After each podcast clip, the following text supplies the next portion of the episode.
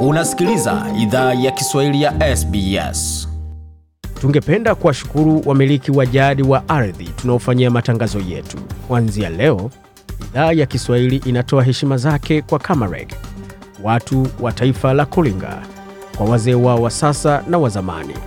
Pia kuanzia leo tuna wakubali wa Aboriginal na Torres Strait Islander ambao ni wamiliki wa jadi kutoka ardhi zote unaosikiliza matangazo haya.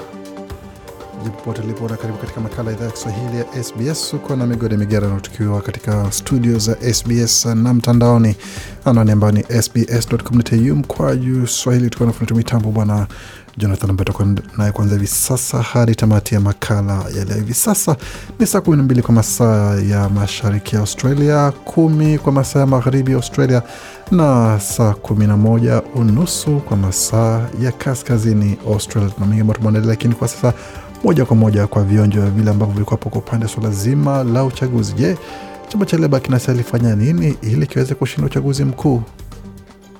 Kwa upande wa Albanizi, nafikiri hii ni nafasi ya yeye kumwangusha Skomo, na kumwangusha hivyo ni kwamba lazima azidishe kidogo siasa chafu, matusi fulani ya kisiasa yale ambayo yanaweza kakufanya yakakuangusha vibaya.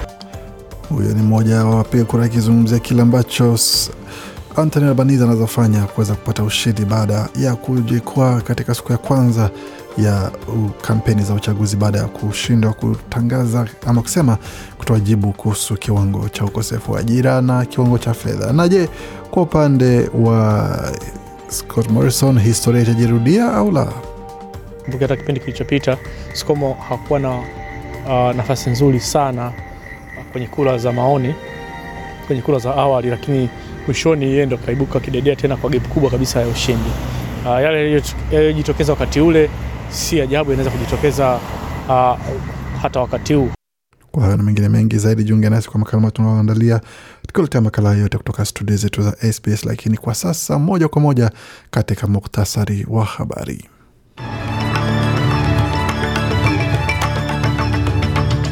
Waziri mkuu aahidi kuunda ajira milioni moja nukta tatu katika awamu yake ya pili iwapo atachaguliwa kuongoza serikali katika uchaguzi mkuu wa 21 Mei. Wakati huo upinzani wasema kwamba utahakikisha kila makazi ya huduma ya wazee ina muuguzi ambaye kwa sasa ni nadra kupata baada ya wengi kuondoka ama kustaafu na wengine hata kutoka katika sekta hiyo kabisa kwa sababu ya changamoto za kikazi na foleni katika uwanja wa ndege ama viwanja vya ndege kote nchini zinaendelea kuongezeka na kusababisha usumbufu mkubwa wakati watu wanasafiri kwenda katika likizo mbalimbali mbali.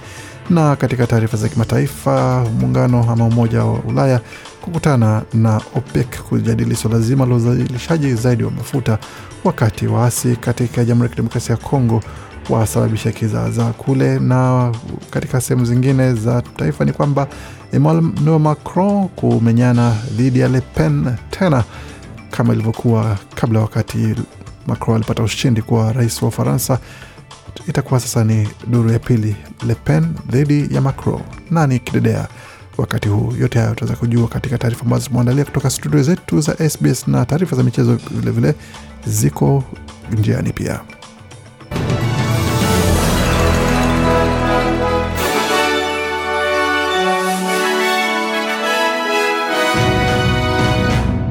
Wasikiza idhaa ya Kiswahili na hii hapa ni taarifa kamili ya habari.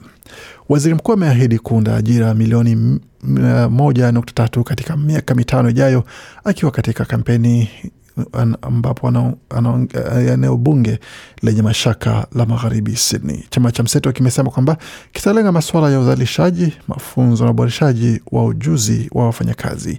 Kiwango cha ukosefu wa ajira kwa sasa ni asilimia nne na kinatarajiwa kufikia asilimia tatu nukta tano baadaye mwaka huu ila waziri mkuu amesema kwamba uhamiaji hautaongezwa zaidi ya vikomo vya sasa kutoa namba sahihi. Ame, uhamiaji ulipungua sana wakati wa kilele cha makatazo ya uviko 19 na haitajiriwi kwamba kurejea katika viwango vya janga kwa angalau miaka mbili. Mwandishi alimuuliza waziri mkuu kwamba? Je, uko wazi kuongeza kiwango cha uhamiaji wa ujuzi wa Australia kufikisha milioni moja nukta tatu na wahamiaji wa ujuzi watakuwa wangapi katika idadi hiyo ya watu milioni moja nukta tatu? Waziri mkuu asema kwamba mpango wetu ni wa uhamiaji umewekwa wazi katika bajeti. Kikomo ni laki moja elfu sitini. Hakuna mabadiliko kwa hilo, na tunaongeza kiwango cha wenye ujuzi katika idadi hiyo. Wakati huo waziri kivuli wa upinzani Penny Wong amejibu wasiwasi wa nchi jirani ya New Zealand kwa mpango wa chama cha Leba wa, kutegemea uhamiaji wa ujuzi kupiga jeki idadi ya wauguzi katika makazi ya huduma ya wazee. Chama cha upinzani cha New Zealand kina wasiwasi kuwa chama cha Leba cha Australia kinaweza timiza ahadi yake ya kuwa na muuguzi aliyehitimu katika makazi ya huduma ya wazee kwa kuwavutia wafanyakazi kutoka eneo la Tasman. New Zealand tayari inakabiliana na uhaba mkubwa wa wauguzi katika sekta ya huduma ya wazee, ila Biwong alieleza shirika la habari la ABC kwamba kutakuwa mtazamo pia kwa kuboresha ujuzi wa wafanyakazi wa Australia na Now, what we are tunachosema tufanye kazi kwa kuwaleta wauguzi wengi katika sekta. Wauguzi wengi huondoka katika sekta hii kila mwaka au huacha waajiri wao. Tunahitaji wafunza wa Australia wengi zaidi kuingia katika nguvu kazi hii, na ndio kama ilivyo kwa sasa, uhamiaji utakuwa sehemu ya hadithi, ila si hadithi yote, alisisitiza Bi Penny Wong. Na katika taarifa zingine, wasafiri katika uwanja wa ndege wa Sydney wamehamasishwa waruhusu muda wa ziada kusimamia uhaba wa wafanyakazi unaosababisha usumbufu wa usafiri wakati wa likizo za shule. Wasafiri wanashauriwa wawasili masaa mawili kabla ya safari zao kwa sababu ya matatizo ya sekta ya usafiri wa ndege yanayoendelea katika viwanja kadhaa vya ndege. Waziri wa utalii wa Victoria Martin Pakula anaripoti kuwa Jumatatu ilikuwa moja ya siku tata zaidi kwa wasafiri wanaoenda mikoani kutoka uwanja wa ndege wa Melbourne. Ilikuwaje?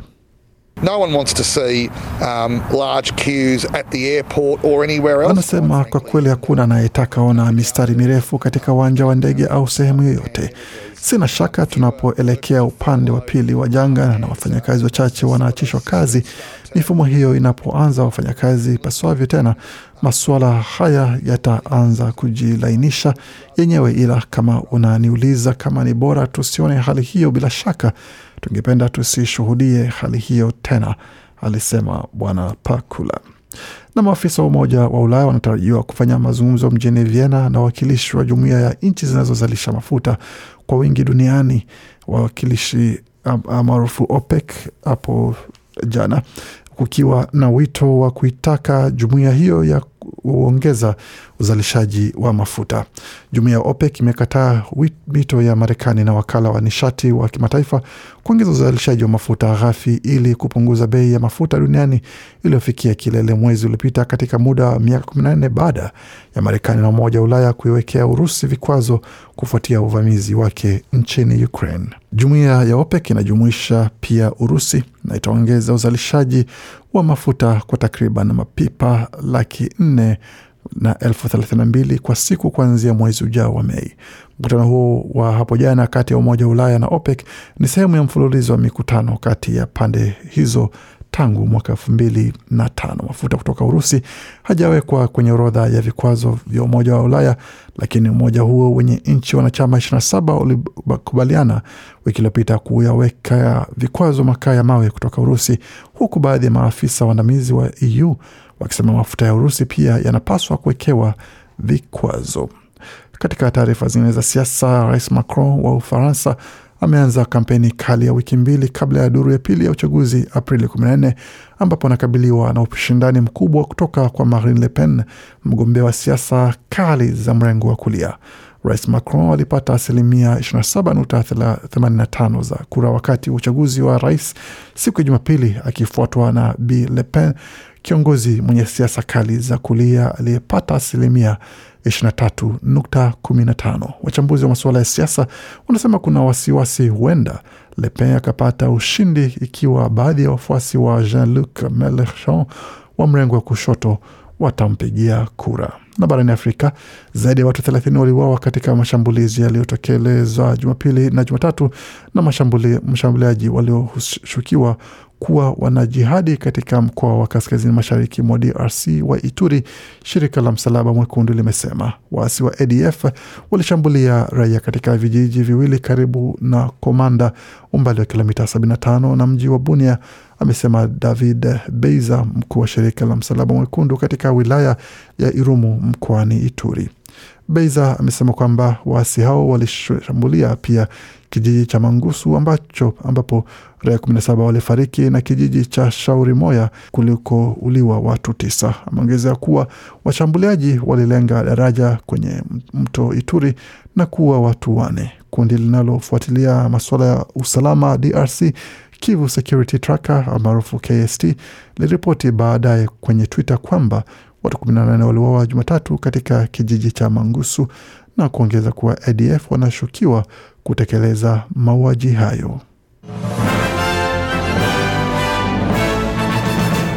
Tukiangazia taarifa za michezo kwa sasa, jimbo la Victoria limeshinda limeshinda ombi lake la kuwa mwenyeji wa michezo ya madola ama Commonwealth Games ukipenda kwa Kiingereza ya mwaka elfu mbili na ishirini na sita ambayo itakuwa katika maeneo ya kanda ya Victoria. Maeneo ambayo yataweza kuwa wenyeji ni pamoja na Bendigo, Ballarat, Geelong na Gippsland. Akizungumzia taarifa hiyo, kiongozi wa Victoria Daniel Andrews alikuwa naye kusema, na ambapo itakuwa ni mara ya kwanza tangu mwaka elfu moja ama miaka tisini na mbili iliyopita kwa Victoria kuwa mwenyeji wa michezo hiyo. Bwana Andrews alikuwa naye kusema So this is a great vote of confidence in regional Victoria. It's a showcase of all that we do. Anasema hii ni kura ya imani kwa kanda ya Victoria, ni maonyesho na sehemu kubwa kabisa ambayo tutaweza kufanya vizuri kabisa, na inahusu ajira, inahusu kuweza kuweka jimbo kwa siku za usoni, na tunajua wakati kanda ya Victoria inafanya vizuri, Victoria nzima inafanya vizuri na hii ni taarifa ya kusisimua kabisa, na ni michezo ambayo si kama michezo mingine. Michezo hiyo iliandaliwa Victoria mara ya mwisho katika mwaka elfu mbili na sita ambayo ilikuwa ni mjini Melbourne, ambapo michezo hiyo iliandaliwa. Na katika taarifa zingine za michezo hapa nchini, mkurugenzi mkuu wa AFL Gillon McLachlan ametangaza kwamba atajiuzulu ama ataondoka katika wadhifa wake mwisho msimu huu wa mwaka elfu mbili na ishirini na mbili. Mwanaume huyo mwenye miaka 49 amesema kwamba anatafuta tafuta fanya shughuli zingine na lakini ataendelea atasalia katika nafasi hiyo na mawadhifa huo hadi itakapofika mwisho wa msimu, akiwa na mengi ya kufanya kabla aweze kuondoa na kuachia mwingine na alikuwa na kusema baada ya tangazo hilo, I'm leaving now because it feels right, um, right for the AFL. Right anasema anaondoka sahizi kwa sababu ni inahisi ni vizuri, ni vizuri kwa AFL na nahisi ni vizuri kwangu, na nahisi pia ni vizuri kwa familia yangu. Bila shaka ni kitu ambacho kilikuwa cha eh, utata sana ambacho nimewahi kufanya, lakini kwa upande mwingine ilikuwa ni masuala rahisi sana, lakini pia ni wakati mzuri wa kuondoka, alisisitiza Bwana McLaughlin. Katika taarifa zingine za soka ni pamoja na tetesi za usajili katika vilabu vya Ulaya, tukianzia kule Paris Saint-Germain ambao wamemfanya kiungo wakati wa Manchester United na Ufaransa Paul Pogba mwenye miaka 29 kuwa mchezaji anayepewa kipaumbele cha kusaini nao mkataba wa kujiunga na timu hiyo. Hiyo ni kwa mujibu wa Foot Mercato nchini Ufaransa, jarida la Foot Mercato nchini Ufaransa. Na kwingineko, Manchester City wako tayari kubadili kipengele cha Real Sociedad cha gharama ya euro milioni 50 cha kumwachilia mchezaji ili mradi waweze kumpata kiungo wakati wa zamani wa Newcastle United na Uhispania Mikel Merino mwenye miaka 25. Hii ni kwa mjibu wa El Confidencial na kupitia Manchester Evening News. Vilevile vile katika taarifa zingine, kiungo wakati wa Wolves na Ureno Ruben Neves mwenye miaka 25 anasakwa na Arsenal. Hiyo ni kwa mjibu wa Sky Sports, na Pep Guardiola pia yuko makini katika kumwongeza kiungo wakati wa klabu ya River Plate Enzo Fernandez katika kikosi chake, ambapo amekuwa akimfuatilia kwa mchezaji huyo wa miaka 21 baada ya Manchester City kusaini mchezaji mwenzake wa na Julian Alvarez miaka 22 ambaye wametoka nchi moja katika mwezi wa Januari. Tukitazama kwingineko kwa sasa katika michezo ya klabu bingwa barani Ulaya, hapo alfajiri itakuwa ni zamu ya Bayern Munich ya kuwakaribisha Villarreal wa Uhispania mida ya saa 11 alfajiri, ambako kwa sasa Villarreal wanaingia katika mechi wakiwa na akiba ya goli moja, Bayern sufuri, lakini Ni mechi ambayo itachezwa katika Baya Arena kuonyesha kwamba huenda pakawa na kichapo kitatolewa kwa upande mmoja ama mwingine.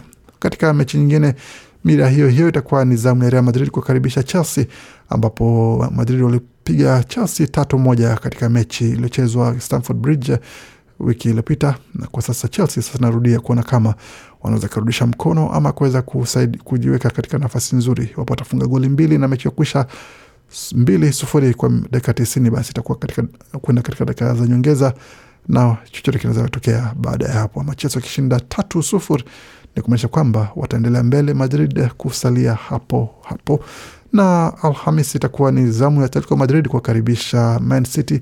City wakiingia katika mechi hiyo wakiwa na akiba ya goli moja. Vilevile vile Liverpool watakaribisha Benfica wakiwa na akiba ya goli tatu kwa moja dhidi ya Benfica, lakini kumbuka kwamba hakuna goli za ugenini zinazohesabiwa tena katika duru hizi za michezo.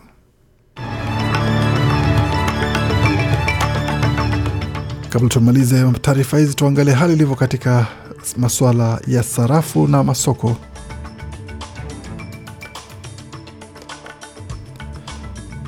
Kwa sasa kama unataka kutuma hela nyumbani, dola moja Marekani ni sawa na dola moja na senti 34 za Australia, wakati dola moja ya Australia ni sawa na faranga 1494 za Burundi. Dola moja ya Australia sawa na faranga 1482 na senti 78 za Jamhuri ya Kidemokrasia ya Kongo, wakati dola moja Australia ni sawa na faranga 759 za Rwanda. Katika shilingi, dola moja Australia ni sawa na shilingi 2060 na 619 za Uganda.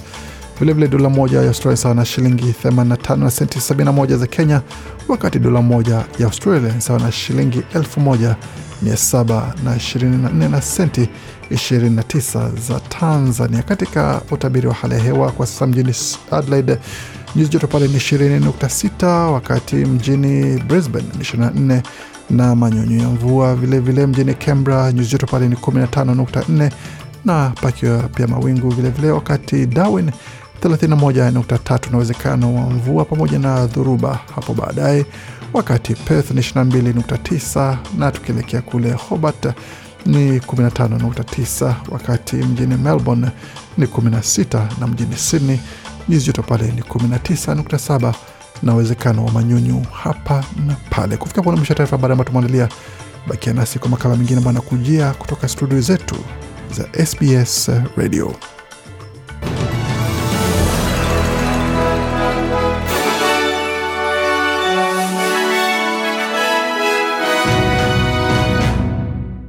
Unasikiliza idhaa ya Kiswahili ya SBS. Karibu tena katika makala ya idhaa ya Kiswahili ya SBS ukiwa na migode migerano, tukuletea makala ya kutoka studio zetu za SBS na mtandaoni anaone ambao ni sbs.com.au mkoaju swahili, pamoja na kwenye kurasa wetu Facebook, facebook.com mkwaju SBS Swahili. Kwa sasa tuelekee moja kwa moja katika taarifa kutoka studio zetu za Nairobi, ambako mwandishi wetu Jason Nyakundi ana haya. Malori yanayosafirisha chakula cha msaada yalianza kuwasili katika eneo linalodhibitiwa na vikosi vya wasi vya Tigray nchini Ethiopia tangu wiki iliyopita, kulingana na Umoja wa Mataifa, ishara kuwa tangazo la usitishwaji mapigano la hivi majuzi limewezesha usafirishaji wa misaada. Haijulikani ni misaada kiasi gani inaweza kufuatia au kwa haraka kiasi gani. Zaidi ya asilimia 90 ya watu milioni 5.5 katika jimbo la kaskazini la Tigray wanahitaji msaada wa chakula kulingana na Umoja wa Mataifa. Hapo awali, afisa wa cheo cha juu wa kundi la Tigray People's Liberation Front, kundi ambalo limekuwa katika vita na serikali kwa muda wa miezi 17, alikaribisha hatua hiyo kama hatua katika mwelekeo sahihi, lakini akasema kwamba kunapaswa kuwa na mfumo uliowekwa kuhakikisha upatikanaji usio na vikwazo wa misaada kwa wanaohitaji. Hadi kuwasili kwa msafara huo wa kwanza wa malori misaada pekee iliyowasilishwa tangu katikati ya Disemba ilikuwa kwa njia ya ndege. Wakati wa wiki ya kwanza ya Machi, tani mia moja pekee za misaada ya kibinadamu ilisafirishwa kwa njia ya anga hadi Mekele, mji mkuu wa Tigray, kulingana na Umoja wa Mataifa, chini sana kuliko inavyohitajika. Mkurugenzi katika taasisi inayohusika na utafiti kuhusu mizozo HON, Dr Hassan Khanenje anasema hali huku Tigray bado ni ya kutia wasiwasi. Hali katika jimbo la Tigray si nzuri sana. Kwa hizi siku za hivi punde kumekuwa na vikundi ambavyo vina za haki za kibinadamu, kwa mfano, zimeweza kuthibitisha kwamba kumekuwa na mauaji ya jinai katika jimbo la Tigre na kumekuwa na ma, madha, madhara mengi sana ambayo yamefanywa. Kuna ukosefu wa chakula, kuna ukosefu wa madawa na bado serikali ni kama inasita uh, kuweza ku, ku, kuwaruhusu uh, wale ambao wanatoa msaada kutembea katika zile pande zote ama pembe zote katika hilo jimbo la Tigre, na sasa bado kuna hali ambayo si nzuri sana kwa kweli, na pia huu msaada haujakuja kwa wingi uh, kuweza ku, ku, ku, kusuluhisha yale mahitaji ambayo wanayo, kwa sababu janga la njaa uh, kuumia, hali ya kuwa na wakimbizi wa ndani mwa nchi imekuwa ni kubwa mno, na sahizi msaada umekuwa mchache uh, kwa sababu zingine tuseme za kimataifa, kwa mfano kama vita ambazo zinaendelea huko Ulayani. Rais wa Kenya Uhuru Kenyatta na mwenzake wa DRC Felix Tshisekedi Ijumaa katika ikulu ya Nairobi walitia saini mkataba wa DR Congo kujiunga na jumuiya ya Afrika Mashariki. Kutiwa saini kwa mkataba huo kunafuatia hatua ya DR Congo kuingia katika jumuiya ya Afrika Mashariki kama mwanachama wa saba wakati wa mkutano wa viongozi wa jumuiya ya Afrika Mashariki wa 19 uliofanyika kwa njia ya mtandao mnamo Machi 29 mwaka uliopita ukiongozwa na Rais Kenyatta. Akikaribisha DR Congo katika jumuiya hiyo, Rais Kenyatta alisema hatua ya kuwa mwanachama mpya itafungua nafasi ya kupanua biashara na ushirikiano.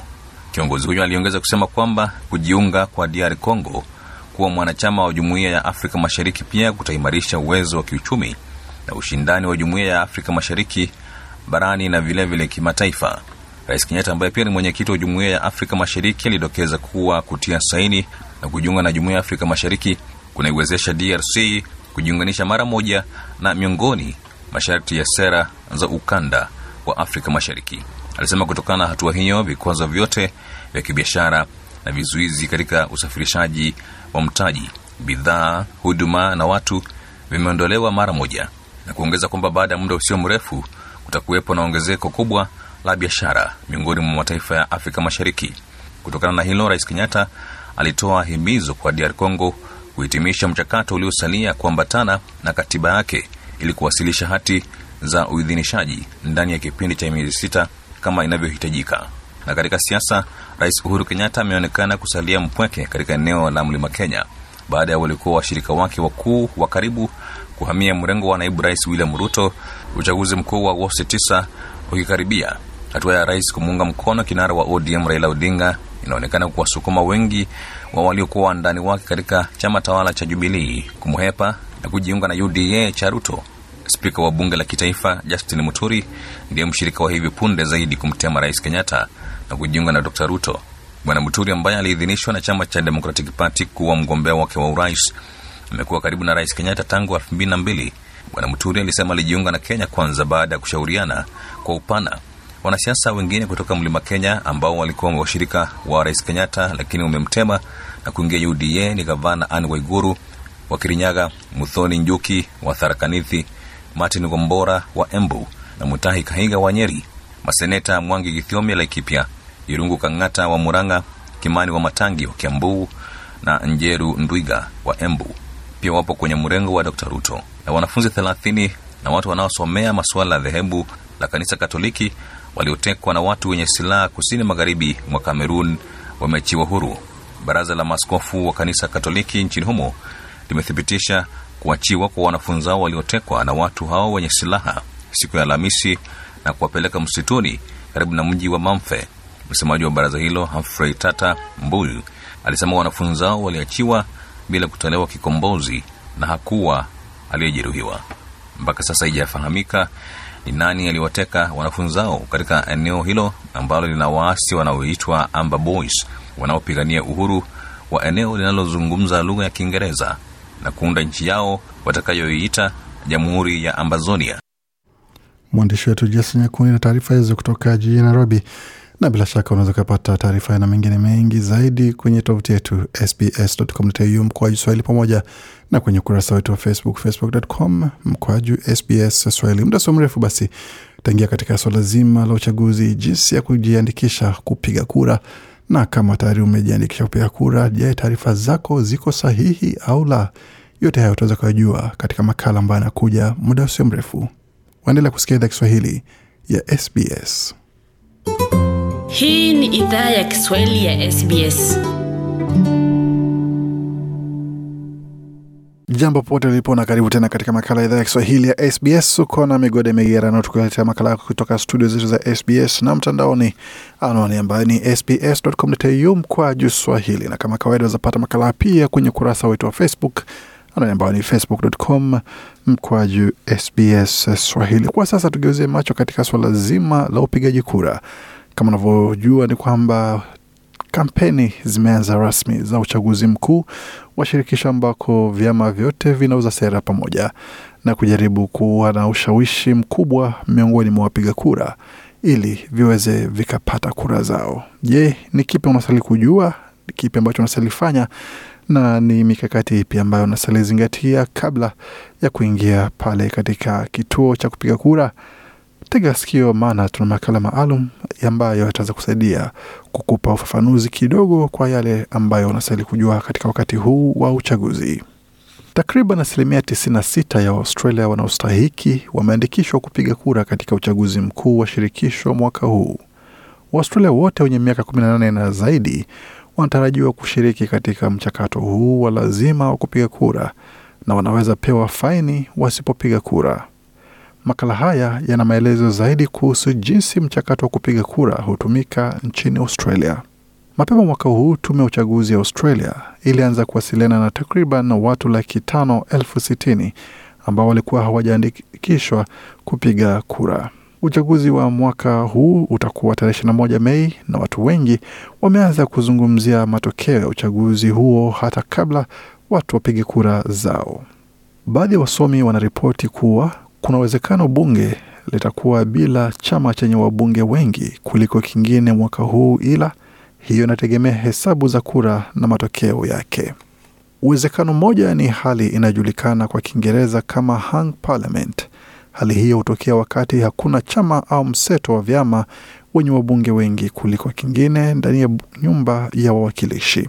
Ian Tarlock ni msaidizi wa utafiti katika chuo cha La Trobe anaelezea kinachostahili fanyika iwapo vyama vyote vitakuwa na wabunge sawia baada ya uchaguzi mkuu. Hiyo itakuja sasa kwa idadi ya wabunge huru. Kwa sasa kuna wabunge huru saba.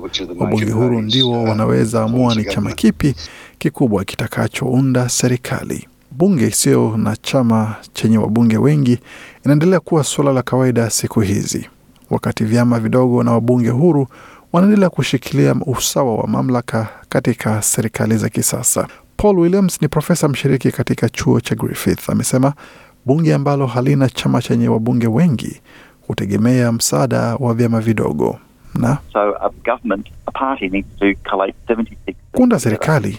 Chama kinastahili kuwa na viti 76 kwa ujumla. Hiyo ndiyo idadi ya viti ambavyo mseto wa chama cha Liberal cha Scott Morrison inayo kwa sasa. Wanataka shinda viti vingi zaidi kwa kuwa na serikali ya wengi. Kama wangepoteza kiti kimoja mapema mwaka huu na chama cha Leba kingeshinda kiti hicho, hiyo ingemaanisha angeongoza serikali ya wachache na bunge lingekuwa bila na chama cha wengi. Ni muhimu kwa watu kufuata mwongozo wa kupiga kura ili waweze kuwa na usemi wao na kura zao zihesabike katika maamuzi ya nani atakayeongoza nchi katika siku za usoni. Tume ya uchaguzi ya Australia imesema wapiga kura wanaweza omba karatasi nyingine wakifanya kosa na wanataka kuanza kuandika tena. Tume ya uchaguzi almaarufu AEC imeongezea kuwa ni haki na wajibu wa raia kupiga kura na watu wanaweza fungwa jela wakipiga kura zaidi ya mara moja katika uchaguzi mmoja. Na kwa wale wanaotabiri kitakachotokea, Dr Peter Chen kutoka chuo cha Sydney amesema kura za maoni zinaweza toa kiwango fulani cha dalili. Huyu hapa na maelezo zaidi. There are about 17 million Australians who will probably vote in Kuna takriban Waaustralia milioni 17 ambao kuna uwezekano watapiga kura katika uchaguzi mkuu ujao, na mashirika ya kura ya maoni yameweza kuunda makadirio ya jinsi watu hao wote watapiga kura kupitia watu elfu mbili walioshiriki katika utafiti wao. Kwa hiyo wanafanya kazi nzuri sana, wako sahihi kabisa, alisisitiza.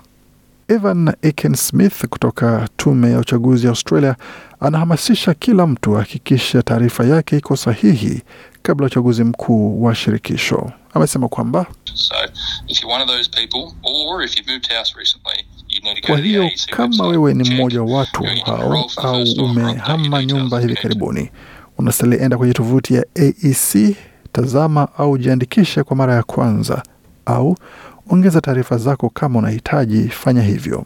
Taarifa kuhusu kupiga kura zinaweza patikana katika lugha nyingi zaidi ya Kiingereza na hata katika taarifa za jamii za asili kuhakikisha kila mtu anaelewa mchakato huo.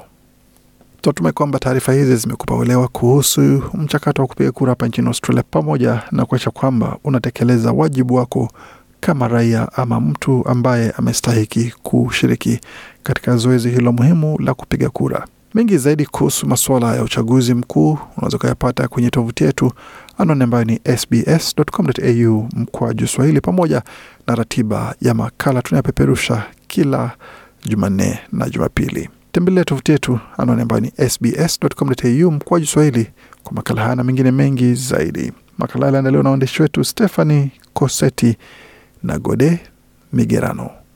Hii ni idhaa Kiswahili ya SBS. Idhaa ya Kiswahili ya SBS. Shiriki taarifa zetu kwenye Facebook. Karibuni tena katika makala ya idhaa ya Kiswahili ya SBS. Uko na migode migerano, tukuletea makala kutoka studio zetu za SBS na mtandaoni anwani ambayo ni sbs.com.au mkwaju swahili. Kama unavyofahamu kwa sasa, hii ni siku ya pili ya kampeni rasmi za uchaguzi ambapo vyama vyote viwili vikubwa pamoja na vile vidogo vidogo vinaendelea kujipiga debe kote nchini vikijaribu kuhamasisha wananchi pamoja na waraia ambao wanastahiki kupiga kura kuweza kuviunga mkono na kuweza kuchukua nafasi ya kuweza kuwapa fursa ya kuongoza. Kwa upande mmoja kuna chama cha mseto cha Liberal Nationals ambacho kinaongozwa na Scott Morrison, waziri mkuu, na kwa upande mwingine kuna mgeni Anthony Albanese ambaye anajaribu kuweza kuondoa madarakani ili awe ndiye atakayechukua wadhifa huo wa waziri mkuu. Je, ni nani atakuwa kidedea? Nani ambaye atajipata pahali pagumu baada ya kura kupigwa mwezi ujao? Kujua mengi zaidi na kile ambacho asili kufanya, basi sikiza makala haya ambayo tumeandalia kwa ajili ya kuweza kuelimisha na kuweza kuwapa taarifa unazohitaji kuweza kuwa na taarifa ya namna ya kupiga kura. Uchaguzi wa shirikisho ni fursa ya kuwa na usemi wako kwa kupiga kura kuchagua serikali ya Australia. Zoezi hilo hufanyika takriban kila miaka mitatu. Hata kama ni lazima kupiga kura kwa Waustralia wengi, lazima utazame kwanza ustahiki wako. Evan Akin Smith ni msemaji wa tume ya uchaguzi ya Australia ambayo hujulikana kwa ufupi kama AEC. Alipozungumzia hoja hii, alisema kwamba Anybody who is an Australian citizen and is over the age of 18 is eligible to enroll. Mtu yeyote ambaye ni raia wa Australia na ana zaidi ya miaka kumi na anastahiki kujisajili na kupiga kura, ila lazima asajiliwe kama unataka kupiga kura. Kwa hiyo uchaguzi unapotangazwa, kutakuwa siku ya mwisho ambayo unastahili hakikisha umesajiliwa na kuwa umesajiliwa katika anwani yako sahihi. Kawaida una wiki moja baada ya tarehe ya uchaguzi kutangazwa kuhakikisha unajumuishwa kwenye sajili ya uchaguzi. But you don't have to wait for the election announcement. You Ila can do it now. si lazima usubiri tarehe ya uchaguzi itangazwe. Unaweza jisajili sasa hivi. Ni fomu rahisi ambayo iko mtandaoni. Enda tu kwenye tovuti hii aec.gov.au na unaweza jisajili pia kupitia simu yako ya mkononi. Fomu hiyo itaomba taarifa za utambulisho kama pasi ya Australia, leseni ya kuendesha gari au hati ya uraia. Hakikisha una taarifa hizo karibu kabla ujisajili kupiga kura mtandaoni. Hakuna haja ya kuambatanisha taarifa hiyo, ila itabidi utoe taarifa hiyo. Kama huna aina yoyote ya utambulisho au umeipoteza, ni muhimu uhakikishe unaiomba mapema sana. Muda wa kusubiri kutolewa kwa vitambulisho unaweza tofautiana kati mamlaka moja kwa nyingine, na katika baadhi ya kesi inaweza chukua hadi wiki nne. Punde unapokuwa kwenye sajili ya kupiga kura, unaweza piga kura kwenye uchaguzi wa shirikisho, jimbo au hata katika serikali za halmashauri katika siku za usoni. Hii ndio sababu ni muhimu taarifa yako iendelee kuwa sahihi alisema Bwana Muhammad Al Hafaji, mkurugenzi mtendaji wa shirika la Feka ambalo ni baraza linalowakilisha jamii mbalimbali mbali nchini Australia. We encourage all new Australians as soon as they become eligible to vote. Tunawahamasisha Waaustralia wote wapya punde wanapostahiki kupiga kura katika uchaguzi huu wa shirikisho wahakikisha wamejisajili na kuhakikisha taarifa zao ni sahihi, kwa sababu tunataka hakikisha wana usemi kwa siku zao za usoni na siku za usoni za Australia. AEC itakusaidia kuhakikisha taarifa zako ziko sahihi. Evan Ekinsmith tena Tutatuma kumbusho kwa watu tukipokea data tunazoamini. Kwa mfano, wamehama nyumba, ila ni muhimu unapohama nyumba au unabadilisha jina lako, unahakikisha unatumia fomu ya mtandaoni, na mara nyingine ni kwenda kwa tovuti ya aec.gov.au na kutupa taarifa hiyo mpya. Kama hauna uhakika kama uko kwenye sajili ya kura, unaweza pata taarifa hiyo kwenye tovuti hii aec.gov.au check au piga simu kwa namba hii moja tatu mbili tatu mbili sita. Kwa wale ambao hawana internet, wanaweza pata fomu za karatasi kwenye ofisi yeyote ya AEC au unaweza piga simu kwa namba hii moja tatu mbili tatu mbili sita na watakutumia fomu moja kwenye posta. Kuna mambo mengine ya kujizingatia ambayo yanaweza zuia jamii za wahamiaji kujisajili kupiga kura kama lugha na vizuizi vya tamaduni. Mkurugenzi mtendaji mkuu wa Feka Bwana Al Hafaji tena We need to understand that some people come from countries that voting has not tunastahili kuwa baadhi ya watu wanatoka katika nchi ambako kupiga kura hakujahamasishwa au wamekatizwa tamaa. Kwa hiyo ni mabadiliko ya kiakili, na tunastahili hakikisha watu wanaamini kuwa wanapopiga kura, kura yao itahesabiwa na hakuna vitisho au adhabu kwao wakipiga kura. Kuna baadhi ya dhana potovu kuwa wa kupiga kura ni kinyume ya dini yao ambayo si sahihi na nyingi. Kwa mfano, viongozi wa kidini huhamasisha watu waende kupiga kura.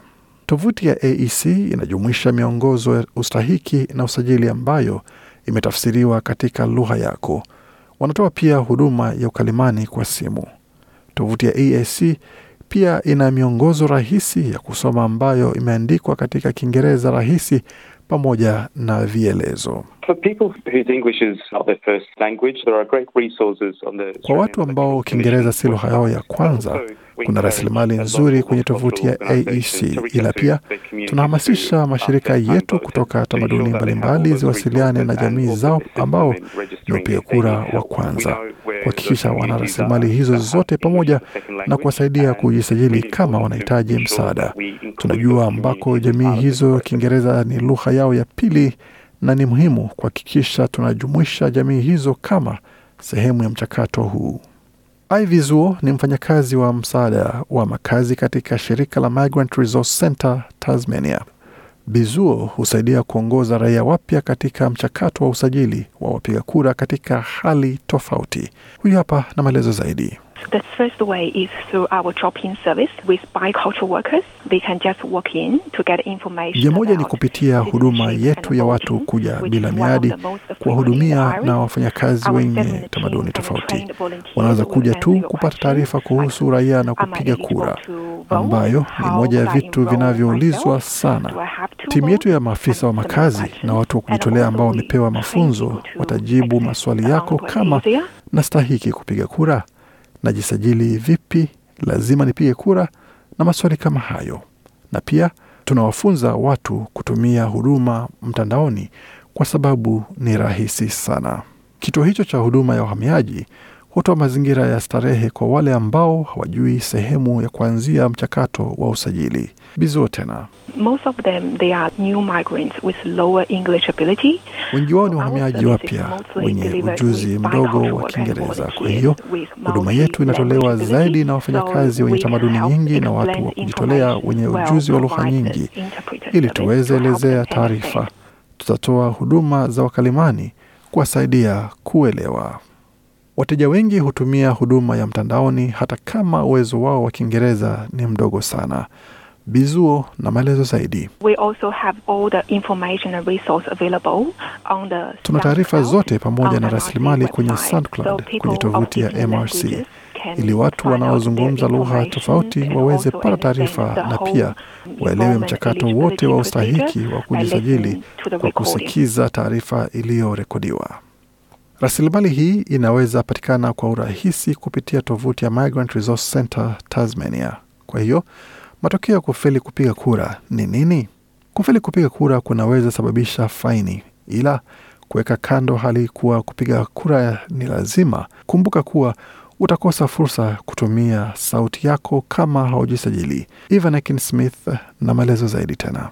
We've had nearly 400,000 new Australian citizens enrol during this electoral cycle. Tumekuwa na raia wapya wa Australia takriban laki nne ambao wamejisajili katika kipindi hiki cha uchaguzi ambao ni nzuri. Kwa hiyo kama wewe ni mgeni Australia, ni raia mpya, hakikisha unaruka kwenye sajili ya uchaguzi.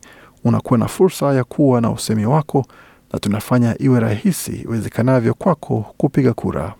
Iwapo hana uhakika cha kufanya ama namna ya kuweza kupata taarifa hizo, tembelea tovuti ya aec.gov.au kujisajili kwa muda kupiga kura katika uchaguzi wa shirikisho wa 2022.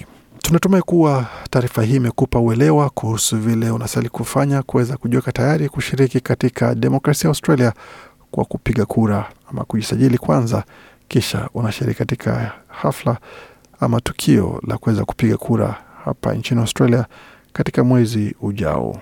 Kwa makala haya na mengine mengi kama haya, pamoja na ratiba ya makala yetu, tembelea tovuti yetu anwani ambayo ni sbs.com.au mkwaju Swahili. Makala yaliandaliwa na waandishi wetu Melissa Kompanyoni na Gode Migerano. Hii ni idhaa Kiswahili ya SBS. Idhaa ya Kiswahili ya SBS katika simu ya mkononi, mtandaoni na kwenye redio.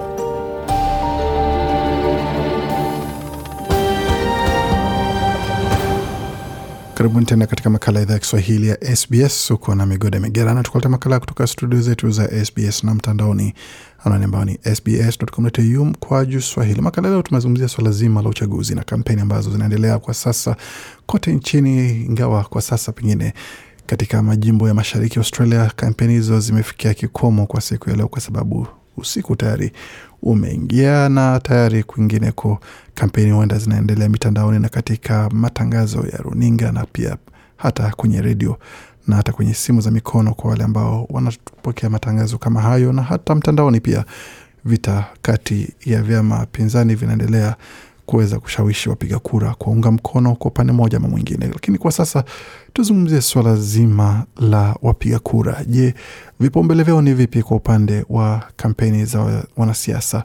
Je, ni vyama ndivyo vinawashawishi? Ni wagombea ndio wanawashawishi, ama ni sera za vyama tofauti ndivyo ambavyo wanalenga zaidi kuakisha kwamba watakapoingia pale kupiga kura wanahakikisha kwamba ni sera ndio imewashawishi kuwapigia kura ama pengine ni uvutio wa mwanasiasa. Tukianza tathmini kwa upande wa serikali ya mseto kwa sasa, ambao wanajaribu kujitetea kuweza kusalia madarakani. Je, uongozi wao katika awamu hii ulikuwaje?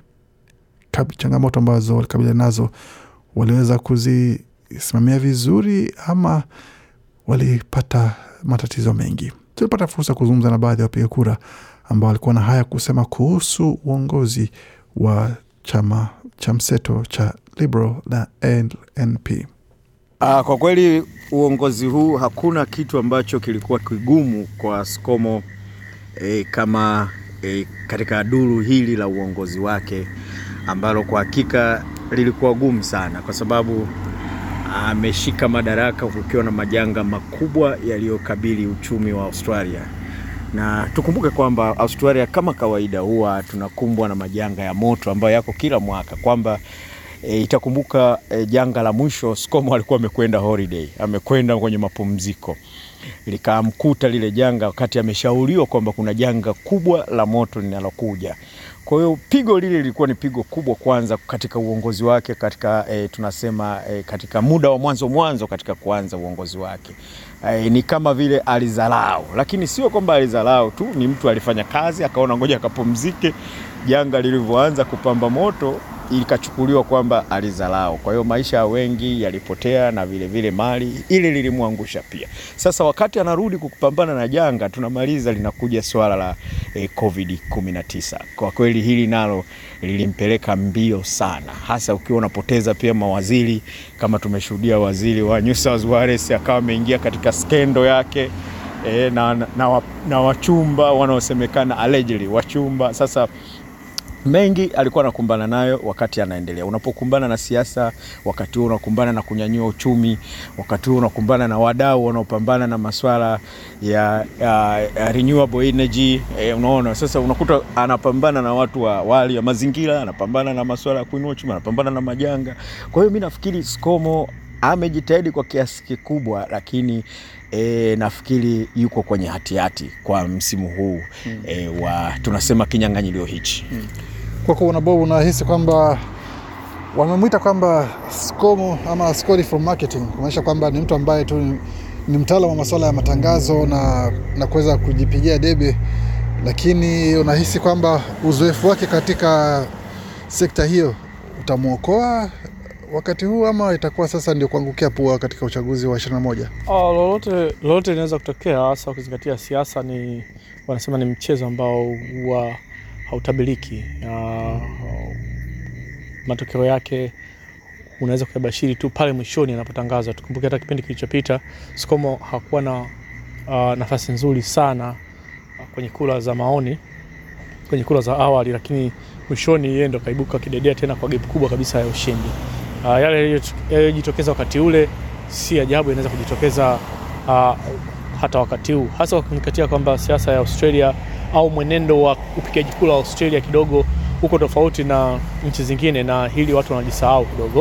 Uh, kwamba uh, waziri mkuu ana, anashinda anachukua kiti kile kwa kulingana na idadi kubwa ya wabunge aliowapata kwenye chama chake, kwamba hapigii kura moja kwa moja yeye. Unaona? Eh, kwa hiyo inategemea wabunge ambao chama kimeshinda ndio inampeleka inampa nafasi yeye ya kuweza ku, kuwa waziri mkuu au asi, asipate waziri mkuu. Ingekuwa tunapiga kura moja kwa moja kwake yeye kama, kama zilivyo taratibu za kura za nchi zingine, basi tungeweza kusema ana nafasi chache sana kuweza kushinda, kwa sababu hiyo ingeweza kupelekea hata baadhi ya wabunge wenzie wasiweze kumpigia kura, kwa sababu wapo ambao waziwazi wanaonyesha kuto, kuto, kuto, uh, kutomkubali, lakini kwa sababu uendeshaji wa uchaguzi uko tofauti, tunaweza kujikuta hata wabunge wenyewe ambao hawamkubali bado wao watataka warudi madarakani. Kwa hiyo kurudi kwao madarakani kunamrudisha yeye pia madarakani, japokuwa ukiongelea sasa kwa haraka haraka kwamba kwamba uwezo wake yeye amebobea kwenye mambo ya matangazo kama anavyosema, hesabu zile zile ambazo ziliweza kumshindisha wakati ule zinaweza zikamshindisha wakati huu, japokuwa nyakati hazifanani, kwa sababu tunaona pia upinzani umekuwa una nguvu kidogo. Bwana Albanese anafanya vizuri eh, ukilinganisha na kipindi kile cha Bill Shorten uh, lakini pia Albanese kama Albanese yeye anakubalika ukilinganisha na jinsi alivyokuwa anakubalika ndani ya chama au nje ya chama uh, Bill Shorten. Kwa hiyo haya yote yanaweza kuwa advantage uh, kwa upinzani kuweza kushinda wakati huu, japokuwa uh, uh, bado tuachie muda unaweza kuamua zaidi. Kwangu mimi na nilikuwa ni shabiki mkubwa sana uh, wa Liberal hasa Skomo. Unakumbuka kwamba alikuwa ni mweka hazina huyu, yani alikuwa kwenye mambo ya Federal Treasury na alipata mafanikio makubwa hasa kuweka rekodi nzuri ya ya kazi na katika mwaka elfu mbili na kumi na saba kwenda elfu mbili na kumi na nane akiwa waziri wa wizara hiyo waliweza kuhimiza ajira zaidi ya laki moja kwa vijana.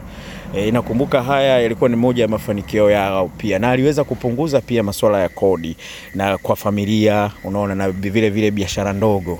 Hivyo ni moja ya, ma, ya, ya, ya mafanikio makubwa sana, na akaweza kujaribu e, kuweka deni, unajua deni kama deni la taifa, kuweza kuliweka kwenye control, yani likawa linaweza e, kuwa uh, managed. Sasa haya ni mambo ambayo tunaweza tukaona yalimfanya sana watu wampe nafasi kuingia katika serikali yake, kama mimi ninavyosema mwanzo kwamba kukumbwa na majanga haya ya asili kwa kweli yalimsababishia e, kutokuweza e, kufikia malengo, kwa sababu watu wengi wakawa hana kazi na nini, lakini bado serikali kwa sababu ilikuwa ishafanya vizuri na ina pesa nyingi, tuna, tunajua wananchi wengi walipata pesa. Na nafikiri e, sisi tunazotoka katika nchi za Afrika hizi ambazo hazijaendelea tulikuwa tunashangaa tuna, tuna, kwamba tunakaa nyumbani wakati wa covid na watu wanapewa hela ku, ku, kuweza ku, kuishi. Kwa hiyo nafikiri ni, ni hali ambayo tunaweza tukaipongeza kwa kiasi fulani. Yaani unapata majanga na bado una mapambano. Hmm. kwa hiyo basi a, asili yake ya kufanya hayo yote yaliweza kumweka kwenye ofisi. Sasa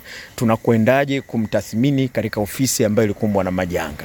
Mimi nafikiri kwamba angepata nafasi wakati huu tunaenda kwenye hali nzuri na kuinua utalii ambao kwa kweli ulianguka kwa kiasi kikubwa angeweza kufanya vizuri kwa sababu aliwahi kuwa pia e, waziri wa utalii huyu bwana akaweza kufanya vizuri katika masuala ya utalii. Hivyo na mkurugenzi pia. Sasa hivyo nafikiri apewe nafasi tena kuweza ku, ku, kuiendeleza nchi wakati ambapo hatuna majanga. Hivyo nahisi Skomo ana nafasi kubwa na tungeweza kumpa nafasi hiyo aendelee. Hii ni idhaa ya Kiswahili ya SBS. Nam, hayo ilikuwa ni maoni ya baadhi ya wadau pamoja na wapiga kura wakizungumzia yale ambayo wanahisi yatajumuisha katika suala zima la uchaguzi mkuu wa Australia, na bila shaka katika siku za hivi karibuni, makala yajayo, taanza kuzungumzia ama kumulika upinzani, tukijua ni yapi ambayo wanasimamia, ni sera gani wanazouza ili kuweza kupa picha kamili ya vyama vyote viwili. Kwa leo tulizungumzia upande wa serikali, makala yajayo itakuwa ni zamu ya upinzani kuweza kumulikwa nayo. Lakini kabla tumalize, tazame kidogo kwa takwimu ambazo zimejiri kwa sasa. New South Wales imekuwa na kesi elfu kumi na tano na mia tatu na thelathini na nne za uviko, wakati tukitazama kule Queensland ambapo kesi ni elfu saba mia nane themanini na mbili wakati tukielekea magharibi Australia wamekuwa na kesi elfu sita mia tatu arobaini na nane kusini Australia elfu nne mia nne na moja Tasmania elfu mbili na hamsini wakati Northern Territory ama wilaya kaskazini ikiwa ni mia tano na kumi na mbili na ACT ikiwa na mia tisa na ishirini na tatu kesi hizo ambazo zimeripotiwa katika maeneo hayo, na bila shaka yote ni yale ambayo tutaweza kusikia na kuweza kujua katika makala yajayo, lakini kwa sasa tazame kile ambacho kinajiri katika muktasari wa habari. Waziri mkuu ameahidi kuunda ajira milioni moja nukta tatu akishinda uchaguzi mkuu. Wakati huo huo, upinzani umetuliza wasiwasi wa viongozi wa New Zealand kuwa huenda wakapoteza wauguzi wao kwa sekta ya huduma ya wazee nchini Australia. Na maafisa wa Umoja wa Ulaya wanatarajiwa kufanya mazungumzo mjini Vienna na wawakilishi wa jumuiya ya nchi zinazozalisha mafuta kwa wingi duniani almaarufu OPEC, wakati barani Afrika wasi wa ADF washukiwa kuua zaidi ya watu 30 katika mkoa wa Ituri, Jamhuri ya Kidemokrasia ya Kongo. Na katika michezo, Victoria yachaguliwa kuwa mwenyeji wa michezo ya Jumuiya ya Madola mwaka 2026 na mbichi na mbivu kubainika katika mechi za mchujo wa robo fainali katika michuano ya klabu bingwa Ulaya.